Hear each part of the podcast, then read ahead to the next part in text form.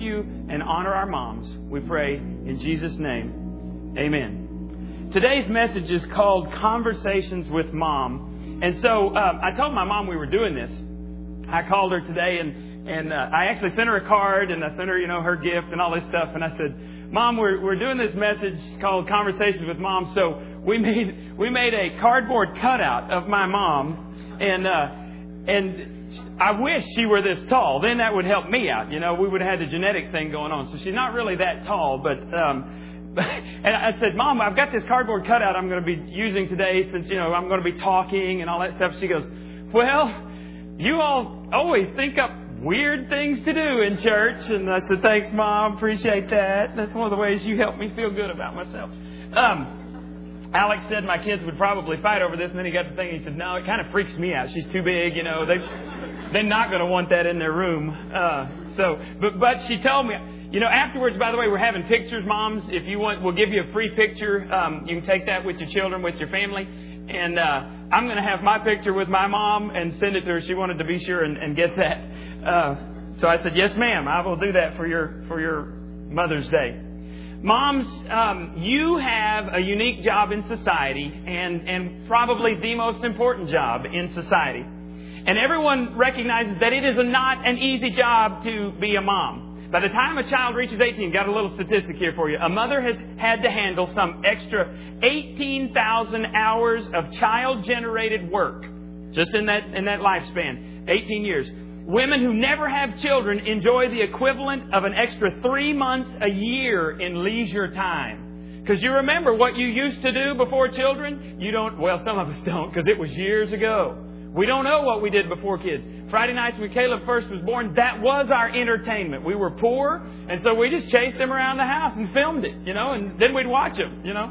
That's what we did. And a junior high teacher was a science teacher, lectured on the properties of magnets one day in class. And so then the next day he wanted to give his students a quiz. And the first question on the quiz read like this.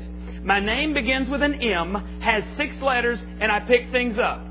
Half the kids in the class wrote down mother. because that's what they do, right? I mean, that's part of the job. Um, there was a father who was trying to explain the whole idea of a wedding to his four year old daughter, and so he pulls out the wedding album and he goes through thinking the visual images would help his four year old understand this wedding deal. So he goes through and he's explaining the whole ceremony to her. When he gets through, he says, Do you have any questions, honey? And she says, Daddy, points to the wedding picture and says, Is that when mommy came to work for us? Um, now, I don't say that because it's bad. I just say that because moms, you have so much work to do. Now, maybe it was bad in that family. Maybe dad needs to be smacked around a little bit. But that's a message for another day. Today we're honoring moms there are some incredible pictures of, of moms in motherhood, uh, motherhood in the scripture. And uh, uh, Ralph Waldo Emerson said this. He said, Men are what their mothers make them. And then there's an old Spanish proverb that says, An ounce of mother is worth a pound of clergy. I agree with that. Because a lot of times parents think that you can just plug your kids into a church. I was in youth ministry for 19 years, and parents would think in one hour a week I could fix their messed up kid. Doesn't work that way. If you got them 168 hours a week, I got them one hour a week. I don't care how good you are. You're not going to have as much influence as that mom does. Well, in the scripture, there's all kinds of neat pictures of mom. There's the picture of Moses' mother who risked her own life to protect her child to, to, so that she could tell him about the faith of the people, the faith of the, the, the Jewish people, the Hebrew people. We see the sacrificial love of the mom who appeared before King Solomon. And you know the, the mom's disputing over the baby. And one said this is my baby. And one said this is my baby. And the mo- the mother who was the real mom of the baby said no i would rather let this other mom have that child than to have anything harm any harm come to him. That's how solomon knew that she was the one. She said i'll give him up before i'll see anything come any harm come to my child we see the uh, the mother of james and john she wanted her sons to sit on the right hand and on the left hand of Jesus in the kingdom of heaven. She just something special for her sons. That's pretty cool. Jesus said, You don't know what you're asking, but, but still, she had high aspirations for her children. And then there's King Lemuel, and that's actually another name for Solomon. Remember the advice that his mom gave him in Proverbs 31 about how to find a good wife? Moms are incredible. They know their kids, and, and I've never found a mom yet who doesn't recognize the weaknesses of their child. They just choose to focus in on the strengths instead of the weaknesses. You don't have to tell a mom where their kid's weak. They know. But they're going to focus on the strengths and try to build their child up rather than try to tear them down. Now, I know that Mother's Day sometimes is a difficult day for, for moms as well because some ladies want desperately to be a mom and they can't yet for whatever reason. My sister in law went through three different um, uh, miscarriages in the first 10 years of their marriage before she could have a child. Uh, it was a big deal. And I know there's folks in our, in our family, our church family, that have had struggles. And, and so Mother's Day is a difficult day. And, and I, I don't know why you have not had a child yet, but just know that God is very aware of that. And know that even in the pages of Scripture, there are, mom, there are ladies who cried out to God for years before they had a child. And then God blessed them beyond their wildest imagination. So hold on to that hope. Don't give up. Um, there are some of you had mothers that, that might not have been the best in the world, so there's some baggage that you're carrying along. Um, some had great mothers. Some had mothers who died, and, and every year on Mother's Day is just a difficult time for them because they don't have their moms anymore. Some of you are flying solo. Uh, you're trying to raise a child without the influence of, of a father in the home. And let me just tell you, a dedicated mom can have an incredible spiritual impact on that child. There are success stories throughout uh, the Christian kingdom of, of moms who depended on God and the church to help them raise, raise a son. So just know that, that that's a big deal. Mothers can make an impact. Now, there was a writer who once said, I ask you, who was greater, Thomas Edison or his mother? When he was a young lad, his teacher sent him home with a note which said, Your child is dumb. We can't do anything for him. Mrs. Edison wrote back and said, You do not understand my boy. I will teach him myself. And she did with incredible results. We want to give you one picture of one mom's response to her child from Scripture.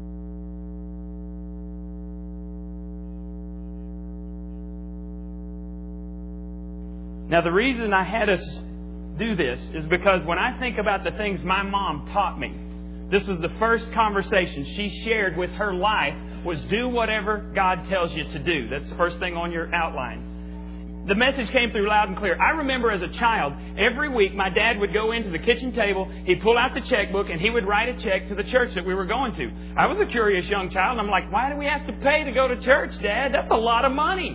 And Dad started talking to me about giving back to God. And, and so I remember that. It made an impression on my life. And, and I, you know, if you were to ask them why, why did you do it? They would tell you very clearly because that's what God tells us to do. That's what the Bible tells us to do. They did whatever God told them to do. And in Malachi 3.10, it says, I am the Lord all powerful, and I challenge you to put me to the test. Bring the entire 10% into the storehouse so there will be food in my house. Then I will open the windows of heaven and flood you with blessing after blessing. It's the only place in the Bible that God says, test me. I dare you, give it a try and see if I won't bless you. My parents have been blessed beyond imagination through the good times and the bad times. I remember, you see, Dad worked for um, Phillips Petroleum, and we were we would often go on strike. And I didn't know at the time that strike was a bad thing. You know, I knew Dad got to be around. I thought that was pretty cool. Um, but I didn't know we didn't get paid. I didn't know we were poor. And I saw mom and dad through the good times and through the bad times, they would give to God because that's what God said to do. Um, mom let us know that, that God was at the top in giving of money, but also in the giving of her time. This morning I called her and I thought she'd already gone to church. For however many years my parents have been going to church, mom has either played the piano or the organ. She gives through her time. She's gone to countless hours of rehearsals on Wednesday nights that no ordinary church member ever sees. Mom's been giving because she wanted us to know that God was top priority and you do whatever God tells you to do. So you give not just your money, but you give your life. Then look at the next verse, Matthew 6:21. Isn't it obvious? Or it's obvious, isn't it? The place where your treasure is is the place you will most want to be and end up being. Mom always ended up at church because that's where her treasure was. Her God was there and she was going to do whatever he told her to do, and that's what she taught us her children to do. The second thing mom taught me in her conversations um, just with her life was don't settle for second best. Now, especially you, you younger folks, I was 26 years old before I got married, and I dated a lot of girls, but I could always tell immediately when mom met someone whether she liked them or not. She didn't have to say a word. You know, mom was one of those. You can read her face. She didn't have to say anything. And I always knew, I always knew that if, if mom disapproved of her, that I, I couldn't go out with her because I dated with the idea that you were going to marry whoever you were dating. You know, that was the purpose of dating, the way I was raised. And so if mom didn't approve of them, I wasn't about to marry somebody that mama didn't like because, you know, you've heard the saying, if daddy ain't happy, nobody cares. If mama ain't happy, nobody's happy. And so I knew that in my family. I did not want that around because you marry the family. Some of you could say amen, but you better not because you might get slapped. Um, you marry the whole family when you marry into someone else, uh, when you marry someone. So you, you need to pay attention on, on the front side of that deal. And, you know, I would, I, a lot of times I would continue to date the girl because I didn't want mom to know that I really wanted her approval. And I would date just to spite her and all that stuff. But I knew in my mind it was time to break up. Um, yeah, I was a great kid. My, my, my kids talk about that. Dad, you were bad. I said, yes, I am. That's why I'm going to whip you so that you won't be like your daddy. That is my motivation, is because I've been there and I've done those dumb things. Mom knew the truth of this verse, Proverbs 31:10. A good woman is hard to find and worth far more than diamonds. And I think mom was thinking, why waste your time with this one, dude? Now that's my translation of what she said, you know, my interpretation. But let me tell you something. I'm glad I let mom influence me on this one. Because I think of some of the girls I dated, oh dear Jesus, praise be to God that, that I listened to my mama. Because my mom loves my wife. Actually, she loves my wife more than me, which is kind of cool. Um, because they get along good. we we get to go on a cruise with them this week for their 60th wedding anniversary. And uh, we're leaving on Thursday, and we are going to have a blast. We're looking forward to it. We've been on, I think every major vacation that JD and I have been on has been with my parents. And, and I'm glad, because if she didn't like my wife, we wouldn't be going on vacation with her, I'll tell you that. Um, sometimes the kindest thing you can do as a parent is level with your children. Now, I know sometimes you need somebody else to level with them too because they kind of tune you out at times. But sometimes you got to tell them the truth. Tell them where they're blowing it and where they're uh, making a mistake. Proverbs 27 6 says, Friends mean well even when they hurt you. But when an enemy puts his arm around you, around your shoulder, watch out. Psalm 141 5. Good people may rebuke me in kindness. Have you ever seen that bumper sticker, real friends don't let friends drive drunk? You don't know why? Because you can die when you drive drunk. Real friends try to look out for each other. And sometimes a friend has to say, You're blowing it. I'm not going to let you do this. You're making the biggest mistake of your life. A real friend does not say it's none of my business. Because if I am a good friend to you and you're, you're doing something that's destructive, I will come to you as a friend and say, You're messing up. And I can't stand to see you mess up your life. Let me help you. Um, when you go to a doctor, do you want them to tell you exactly what's wrong, or do you want them to say, ah, everything's okay, go home, get some sleep? It might get better on its own. No, if there's something seriously wrong, you want the doctor to tell you up front what's wrong. Sometimes the doctor has to cut you in order to get you well. And sometimes your parents have to cut you too, don't they? In order to get you well. And and one of the things that my mama knew, I don't know, somebody had to teach her, and, and Janie and I have learned this your children don't need you to be friends when they're children. They don't need a friend, they need a parent. There's plenty of time to be a friend whenever you're no longer paying the bills. Then you can get on an equal footing. As long as I'm paying the bills, it is unequal. I have no problem telling my children that. And I thought when I went to college, you know, that was getting out of my own. Oh, my soul. Mom and dad were still paying, you know, the, the tuition. I had to pay for books and rent and car and all that stuff. Until you pay for all of it, you're not on your own and you're not on equal footing with your parents. So just get over that. Then you can be friends once you once you get to that point.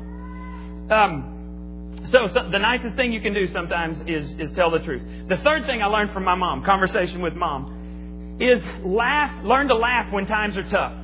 We went through tough times financially. I shared that.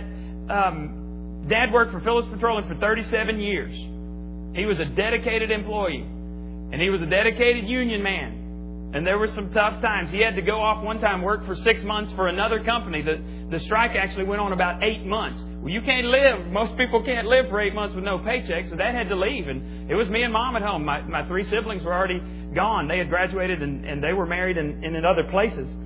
And I was talking to my dad one day and I said, Dad, how did you make it through the tough times? Because see, my mom and dad came through the, the Great Depression. You, you make it through that, you can make it through anything. We haven't had to do that. We have, we, we have no idea what that's like. Um, and so I said, Dad, how did you make it? And he said, Well, he said, Really, it was Norma. Norma, if you could picture Carol Burnett, I mean, that's Norma, redhead, funniest lady that I've ever met in my life. They were close friends. They went to church together for years. They still keep up with one another. They had four children. Mom and dad had four children. We hung out together all the time. Well, dad said whenever, whenever the finances would get tight and we, they would worry about where they were going to pay the bills, he'd come in and he'd say, why don't you go see Norma?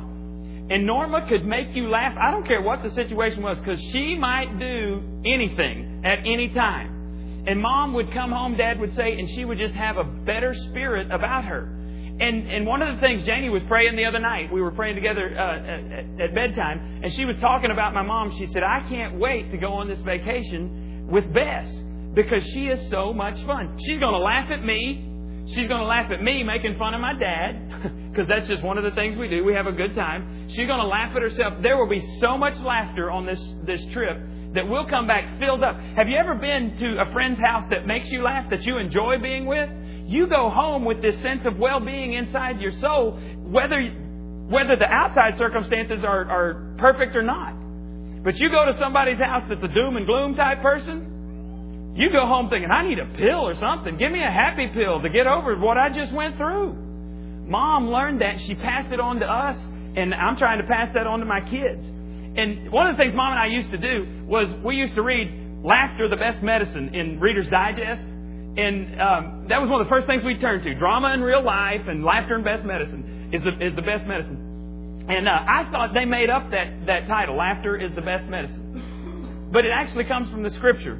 It comes from Proverbs 17:22. A cheerful heart is good medicine, but a broken spirit saps a person's strength. A broken spirit. In some of the counseling classes I had to take when I was in seminary, I learned that if somebody can laugh in a situation, even if it's just a small laugh, if you can get a smile on somebody's face, there is some measure of hope in their soul.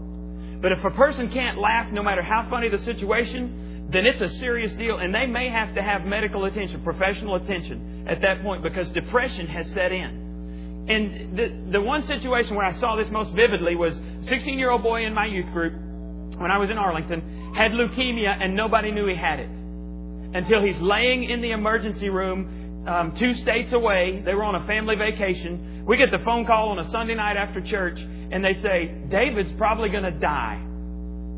And I just remember being shocked.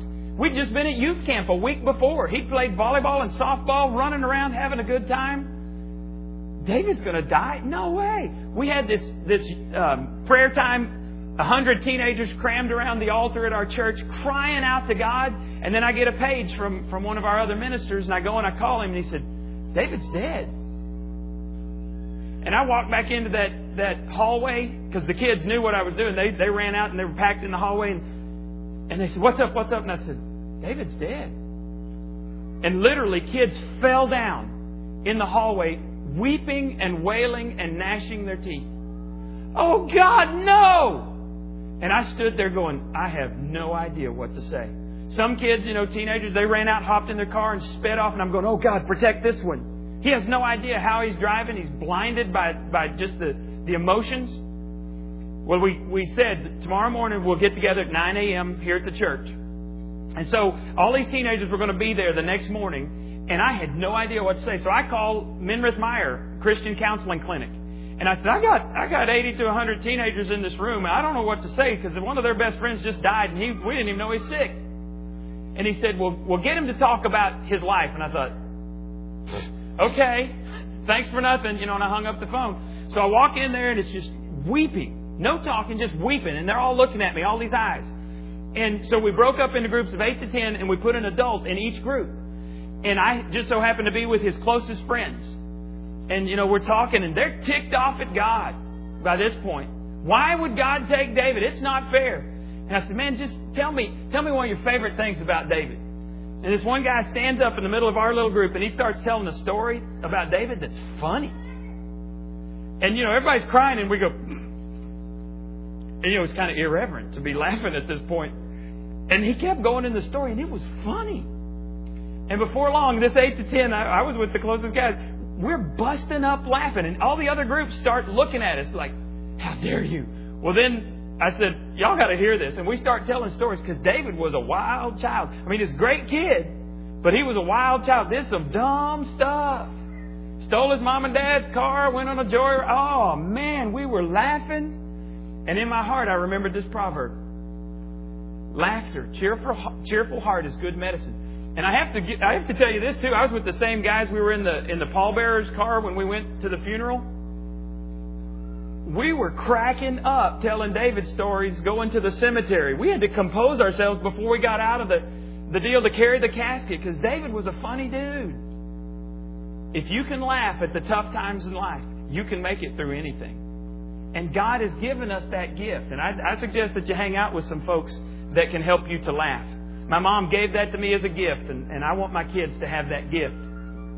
Janie and I were talking this week, and we were just talking about conversations with mom, things that you learned from your mom. And uh, Janie came up with this one. It's it's the next one on your uh, on your outline. I want you to see what what Janie has to say about this. I, I let her do this in her own words.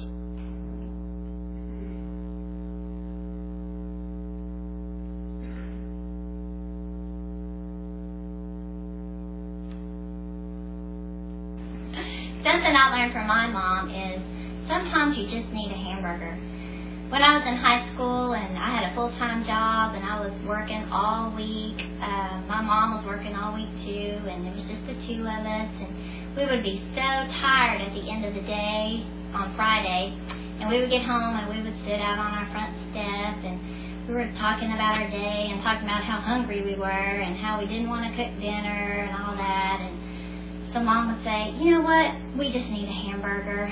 So we would go to our favorite hamburger place in town, even though we didn't have any money. We would just scrape it all together, pennies and dimes and nickels, and go have a hamburger.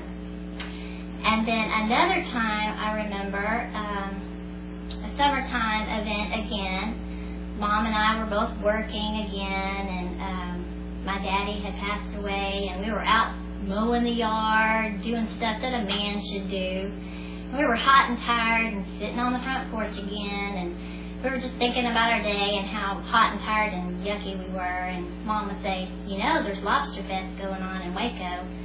And I'd say, I know, but we don't have any money. She said, I know. And so we'd sit there and think some more. And then I'd say, but don't you have a credit card? And she'd say, yeah, I do. And I'd say, don't you have a gas card? She goes, yeah. And a MasterCard? And she said, yeah, let's go. And so we'd get in the car and head to Waco and go to Lobster Fest. So cheeseburgers and hamburgers and Lobster Fest. That's the way to go. Well, the point that, that I wanted to make with this is moms know when you need a break or when you're just slacking, right? Because you can try to fool your mom, but, but she knows when your soul is weary and sometimes you need a hamburger. You may not have enough money. Find, go, go to the couch. Start digging around there. Go to the, the floorboard of your car. Start digging around. You can find enough money to go get a hamburger at McDonald's. And if you can't, we wanted to help you out, moms. So, moms, we want you to stand real quick. Mom, stand up. Stand up. Or at least wave your hand if you can't stand up feeding the baby. So we want to we want to help you out with this. Um, girls, give give all of the moms um, a couple of of these are coupons from McDonald's for those times when you don't have enough money to go get a hamburger. And by the way, in case you don't like the hamburgers, one of them has a picture of a hamburger. It's a dollar coupon, you know. There's other suggestions there. There's salad, there's this healthy stuff, all that junk. Um, why go to why go to McDonald's if you're going to eat something healthy? Is what I'm saying. You know, I don't like McDonald's anyway, except the breakfast. But we just wanted to help you out. Sometimes you need a break, right? And uh, Guys, we need to learn to listen to them. Because there's times Janie will call me up. With, now my, my office is at home, but when I had an office at a different location, every time she'd call me up she'd say, let's have a picnic at the mall. Now, the reason we did that is because it'd be in the dead of summer, 102 degrees outside. We're not about to go to the park and have a picnic. We would go and we'd take our sandwiches to the mall. There's nothing else going on in the Palestine Mall. Why not go and have a picnic there? So we'd have the whole end of the thing to ourselves, and we'd take, sometimes we'd take little remote control cars and we'd race them, and all the time we played hide and go seek. But one thing I learned a long time ago is when Mama says we need a hamburger or we need a picnic, we need to listen. And see, the deal is, guys, God has given her a built-in marriage manual and family manual. That's the way He designed her in her mother's womb. And so often we'll, here's the way I had it. I, I heard it, and, and I like this illustration. Women are like butterflies. They're beautiful. They're frail. They flit from one thing to the other. A lot of times they rise up above, and they, it's almost as if they're just checking out the scenery. But what happens when a storm comes? When a strong wind comes? She can be damaged when the storms of life come if, if you're not careful. Men, we're like buffaloes.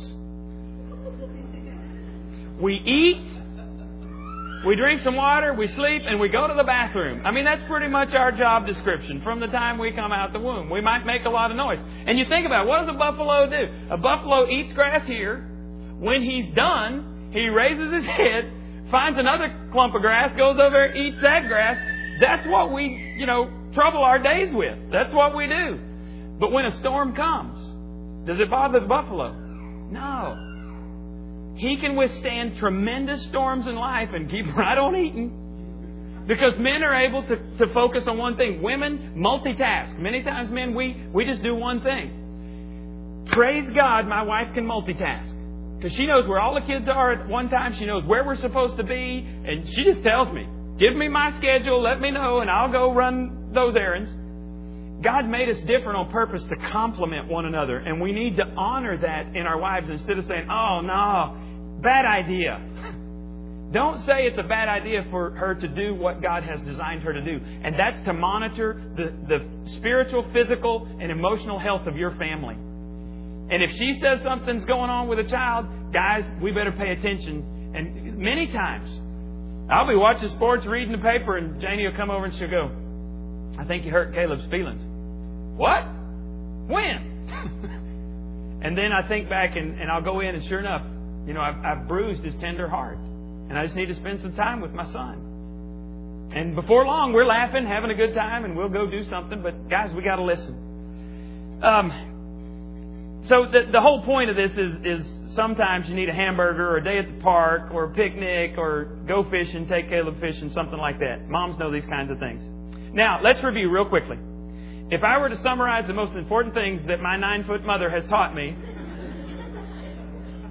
number one is do whatever He tells you to do, talking about God. Do whatever. If, if she didn't teach me anything else, this is the most important thing my mom taught me with her lifestyles. Do whatever He tells you to do.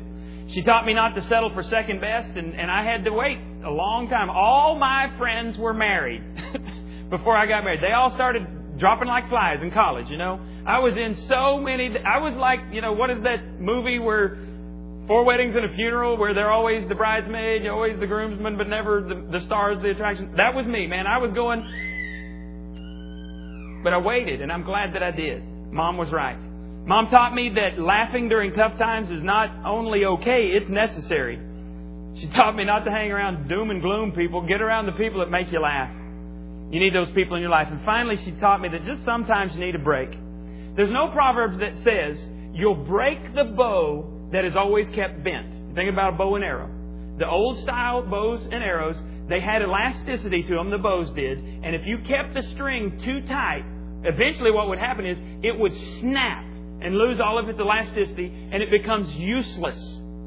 Well, sometimes what they would do is they'd bend that bow down, they'd take the string off, and allow it just to sit there and rest.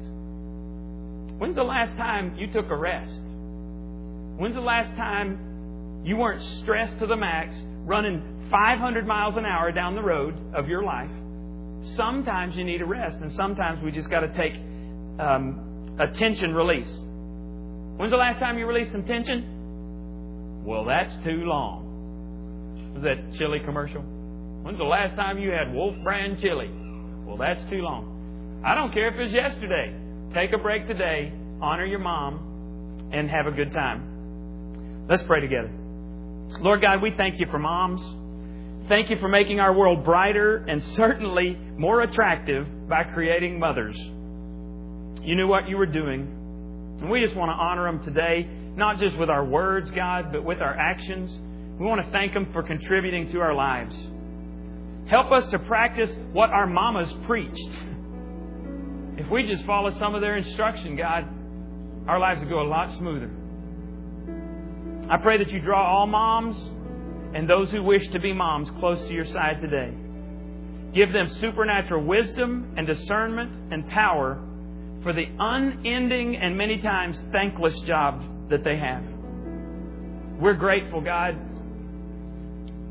We praise you for our moms. And we pray this in Jesus' name. Amen. Ladies, families, if you want your free picture, we're going to go downstairs. Alex is going to be down there with the camera. We have um, a chair, and we'll get that set up. I know you want to go out to eat. Good idea. It'll take just a few minutes to take pictures if you want one, and then we'll get those to you later. Um, we're glad that you were here today. You're dismissed.